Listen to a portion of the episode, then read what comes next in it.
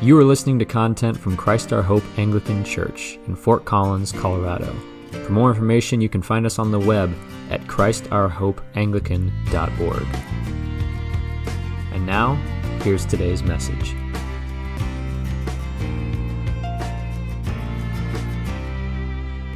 One of the pastors who had a great influence on me um, throughout my college years and beyond um, once said that every good story is a retelling of the gospel. He attributed the quote to G.K. Chesterton, but every time I've tried to look it up, I can only find his book where he says, G.K. Chesterton said, every good story is a retelling of the gospel. Um, so I'm sure that Chesterton has said something like it, but, but it has stuck in my mind um, always that every good story is a retelling of the gospel.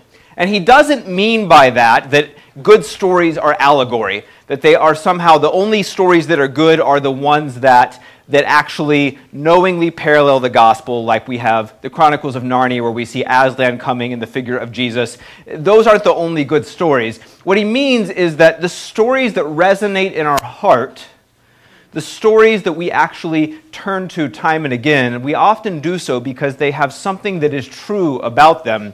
And when we look, we can see that the truth that is in them is a reflection of the good news of the gospel in Jesus Christ. And one of the ways that we see this, there are many stories that kind of have this conceit of a king who is hidden until the time that he is revealed.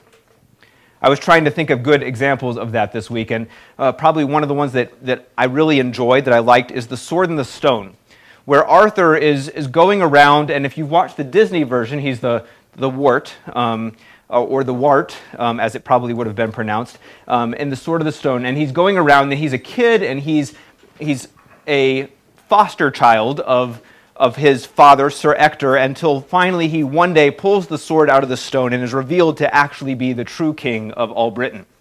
Or we have Aragorn in The Lord of the Rings, who first shows up as Strider, and they see him as just this wandering ranger in the wilderness until he comes and claims his own kingdom.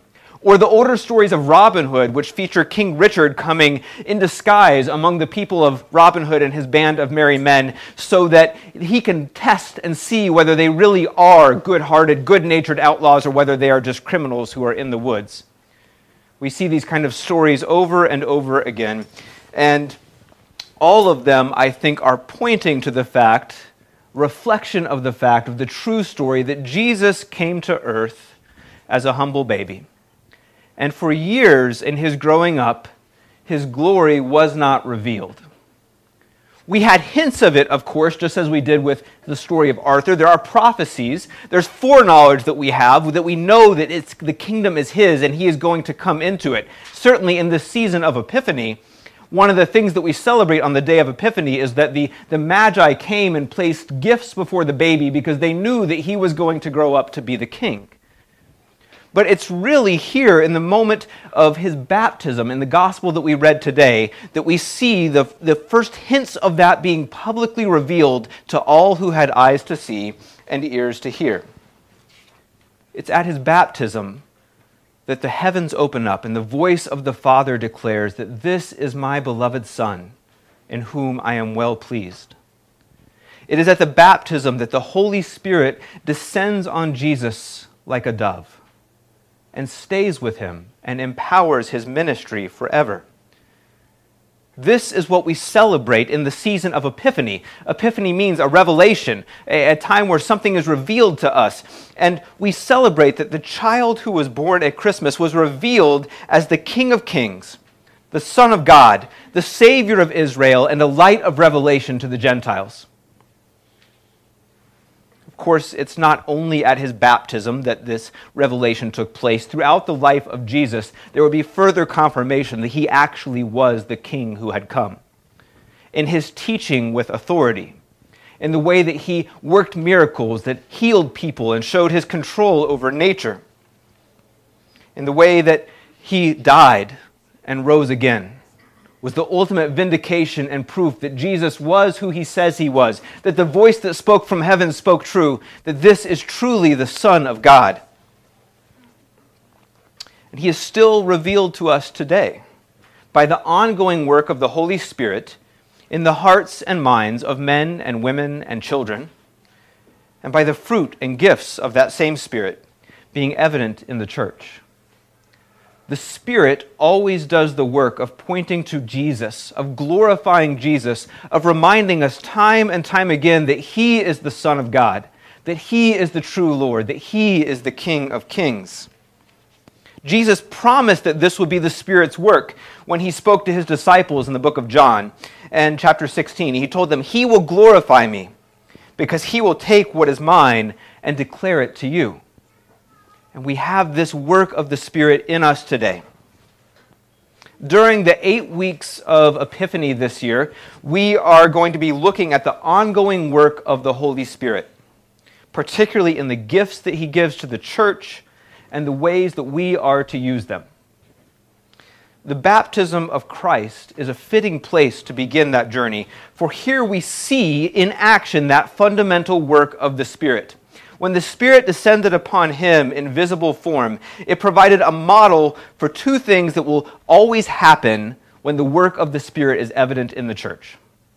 First, as we've already mentioned, the Spirit glorified the Son. This is always the work of the Spirit of God, and it's one of the key ways to distinguish the work of the Spirit of God from any other spirit. I've already mentioned the passage from John where Jesus said that that's what the Spirit would do, that it would glorify him. But we could also turn to Paul for further confirmation. In 1 Corinthians 12:3 he says, "Therefore I want you to understand that no one speaking by the Spirit of God ever says, let Jesus be cursed." And no one can say Jesus is Lord except by the Holy Spirit. The work of the Spirit never points to himself, it points to Jesus, it glorifies the Son.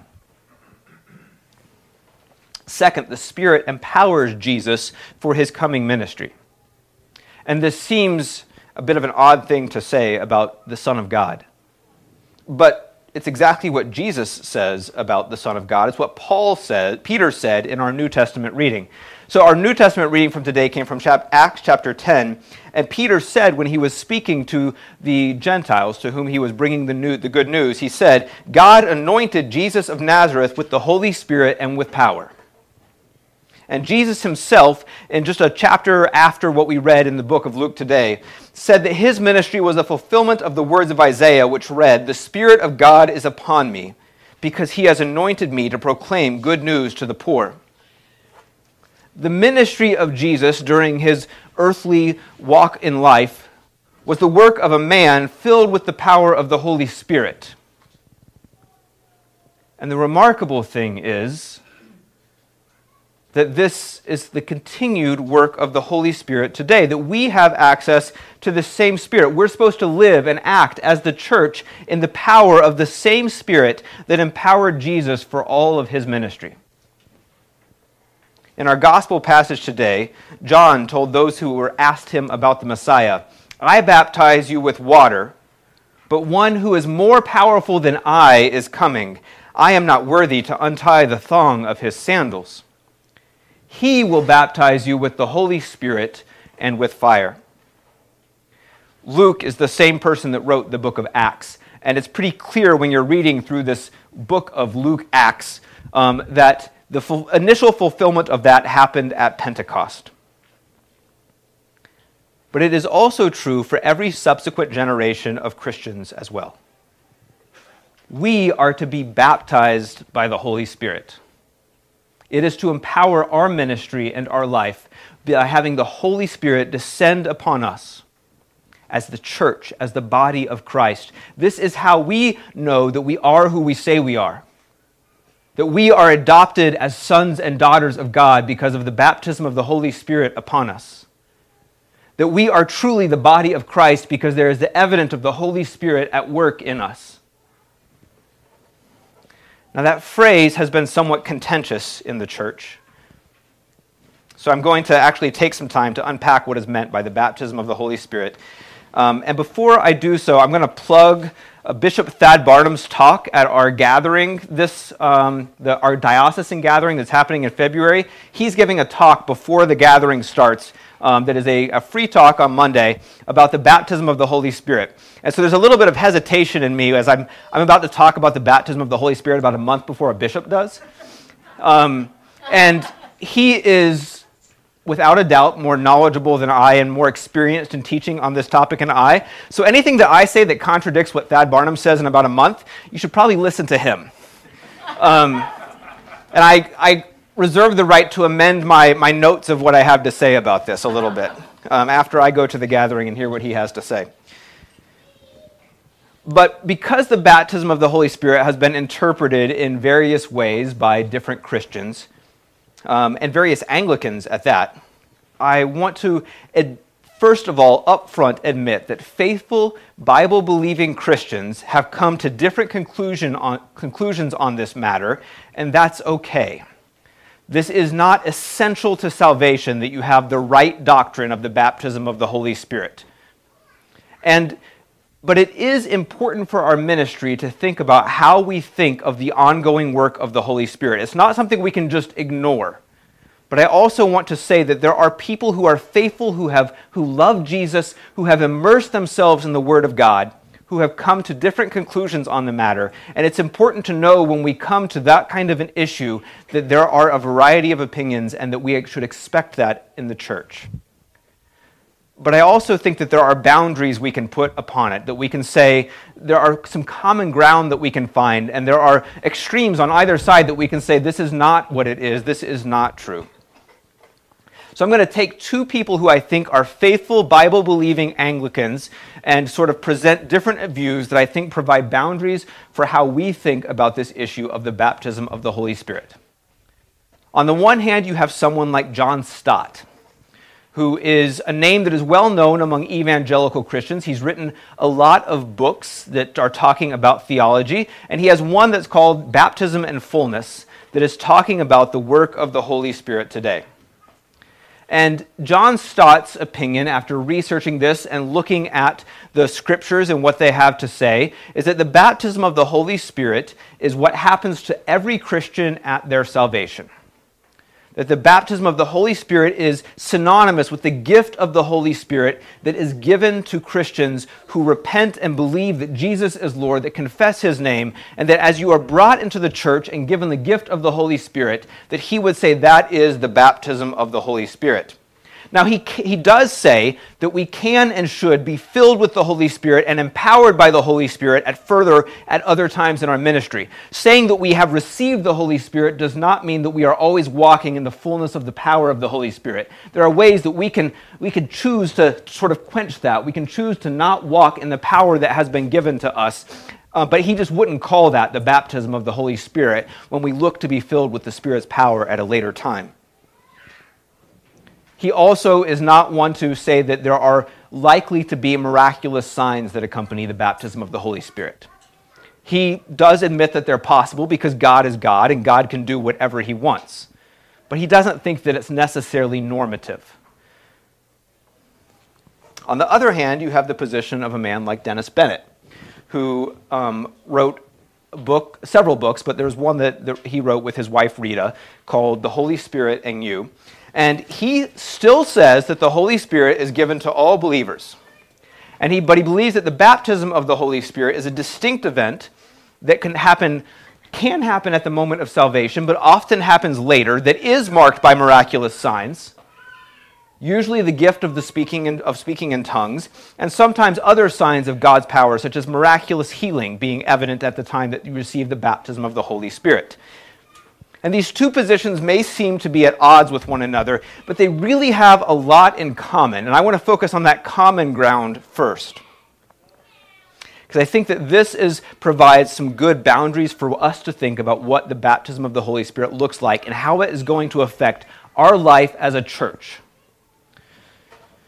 First, both Stott and Bennett agree that the Holy Spirit always glorifies the Son. What we've already talked about, that the work of the Holy Spirit is to glorify the Son, they both make that really clear in their books. And so the words of the Holy, those who are filled with the Holy Spirit are always going to be preaching the good news. They are going to be speaking about what Jesus has done. They are going to glorify Jesus with the gifts that they have. If you receive the gift of tongues where you don't, you're, if you're filled with the Spirit of God, your response is going to be praise and to glorify the Son because that is what the Spirit does in the lives of Christians.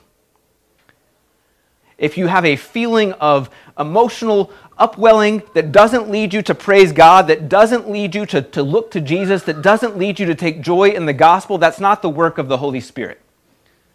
Something else. Both also agree that the Holy Spirit is given to all Christians at salvation, and that this does not require signs such as speaking in tongues. Even though Bennett says that the baptism of the Holy Spirit has the speaking of tongues accompanying it later on, he is very clear that there are Christians who are faithful believers who have received salvation from God who have not yet received that gift. And this actually puts a boundary that, that um, sort of keeps us from veering to where some Pentecostal traditions would say that only those who have spoken in tongues are actually saved. And if you haven't received that, then you have to receive that to actually have the Holy Spirit, to actually be, be saved. This is not a position that we will hold in our church. It is not a position that I think can be upheld by Scripture. And it is one that is important that we know as we begin this conversation um, that it is not something that we're going to say, like, hey, if you haven't done this particular miraculous gift, then you're not actually saved if you have repented of your sin, if you have confessed that Jesus is Lord, if you have chosen to follow after him, then you are saved. Both agree that God grants gifts to all of his people through the Spirit. We'll talk more about spiritual gifts in a future week as we continue to, to dive through the passages that the, about the Spirit, and we'll talk more about what that looks like. But it's important for you to know that if you are a Christian, you do have spiritual gifts. Whether you have shown miraculous signs or whether you are given gifts of helps, you are given gifts of generosity, you're given gifts of preaching and teaching. If you are, have the Holy Spirit of God in you, if you are a Christian, you have gifts that are given to you for the building up of His body that you are intended to use for the edification of the church and for the spreading the word of God to those who have not yet heard it. That is true of all believers. And it is a position held in common by, by Stott and Bennett, and I think everybody who turns to the scriptures for their guide to what it means to have the Holy Spirit both also agree that we are to be immersed in the Spirit of God. And this is the literal translation of baptism. It would be talking about immersion, that we are supposed to be immersed, surrounded, filled with the Holy Spirit. And that it is possible to have salvation, but not be living in a way where you are allowing the Holy Spirit to truly fill you to guide your life. This is really important here is that what we need as a church in order to fulfill the work that God has given us to do as the people of God is we must be filled with his spirit. Whether you look upon that as the baptism of the spirit or whether you use other language as well, we cannot fulfill the mission that Christ has given us. We cannot be the people that God has made us to be. We cannot be the church if we are not filled with the Holy Spirit and using the gifts that He has given us. We cannot do it what God has given us to do. Jesus did not go into His mission do it alone. He did it in the power of the Holy Spirit. And he made it clear that it's that same power that would allow the apostles to complete their mission, and it's the same power that allows us as Christians to do what God, the work that God has given us to do.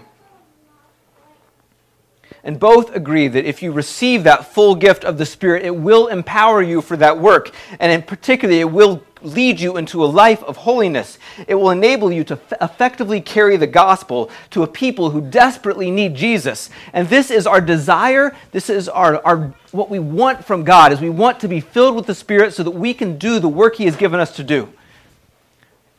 We need this as a church. We need this as a people and I think that what Bennett and Stott, and I think every faithful Bible believing Christian agrees upon in these things, actually gives us a guide for how we can move forward. What we need to do is repent of our sins because we cannot receive the Holy Spirit without repentance. We cannot be filled with the Holy Spirit to his fullness while we are clinging to sin. We need to repent from our sins we have to renounce all things that we have pledged allegiance to apart from Jesus, all spiritual forces that we have been involved in that are not the Holy Spirit. We have to turn from it. We have to ask God to fill us with His Holy Spirit. We have to believe that He's actually going to do it. We have to have faith as we ask this, that we want to be a people and a church who are filled with the Holy Spirit of God. And then we have to be open to whatever gifts He gives us to actually using them in ways that are given for the building up of His church and for the carrying out of His ministry. This is what we are called to as the people of God. We are called to ask for the Spirit, to believe that it will be given, and then to use the gifts that He gives for the, for the building up of one another and for carrying out the gospel into the world. I actually like John Piper's language. Not an Anglican, but that's okay. he says that the baptism of the Holy Spirit can actually um, occur repeatedly throughout the Christian life that the anointing and empowerment of the Holy Spirit is not just a one time event, but something that we ask for over and over again. And that each time it is given, that we might receive extraordinary power for Christ exalting ministry. This is what we want, and it's what we need. We need the Holy Spirit to come upon us so that we can receive extraordinary power for Christ exalting ministry. We will not be effective as individual Christians or as a church if we are not living in the power of the Spirit. On the other hand, there is no limit to what God might do in us. If we are living as a church that is filled with the Spirit of God, that is truly empowered by the Holy Spirit, if we don't have the Holy Spirit among us, if we are not looking to live lives that are allowing ourselves to be filled with the Holy Spirit, if we are not seeking His anointing in us, then we are not fulfilling the mission that Christ has given to us as His church. Jesus was revealed as the Son of God when the Holy Spirit descended upon him. In that moment where we see Father, Son, and Spirit active all at once, we understand more fully the nature of God. We see Jesus going in his ministry and his preaching and his teaching and his miracles in the power of the Holy Spirit. And Jesus told his disciples, All that I've done, you'll do even more. Because I'm sending the same Spirit to you. The same Spirit that empowered him for his ministry is given to us. And if we don't live like it, if we don't act like it, if we don't ask for it, we are neglecting our inheritance that has been given to us. It is the Spirit that lives in us and cries out, Abba, Father, that shows us to be adopted as sons and daughters of God. It is the Spirit in us that gives us the power to fulfill the ministry that God has given to His church. So let us, as a people, as a church, ask for and seek for the Spirit of God each and every day. Of course, we do it here in these meetings together, but not just in these meetings when we gather for worship. These are moments where hopefully that becomes evident, where the, the, just as the baptism of Christ revealed the activity of the Holy Spirit, and then he went and, and fulfilled his mission elsewhere, the same thing is true of us. When we get together and worship, we see who we really are, we sense the Spirit among us, and then we go out into the world and use those gifts. But let's do it. Repent of any sin that is keeping you from the Holy Spirit. Ask God to anoint you with His Holy Spirit. Believe in your heart that God has promised that gift to all who are faithful and believe in him. And act with the gifts that he gives you. Take action, don't sit on them. They're not just for you, they're for others. We talk more about the Holy Spirit, we talk more about gifts, we talk more about speaking in tongues and prophecy, and all of those things as we're going through the passages um, of the, over the next few weeks. This is the fundamental truth that we have to come back to again and again. God desires to fill you with the power of His Holy Spirit. So ask and believe in faith. This sermon is an audio ministry from Christ Our Hope Anglican Church in Fort Collins, Colorado. If you are in the area and would like to learn more about how you can worship with us in person or online, please visit us on the web at www.christourhopeanglican.org.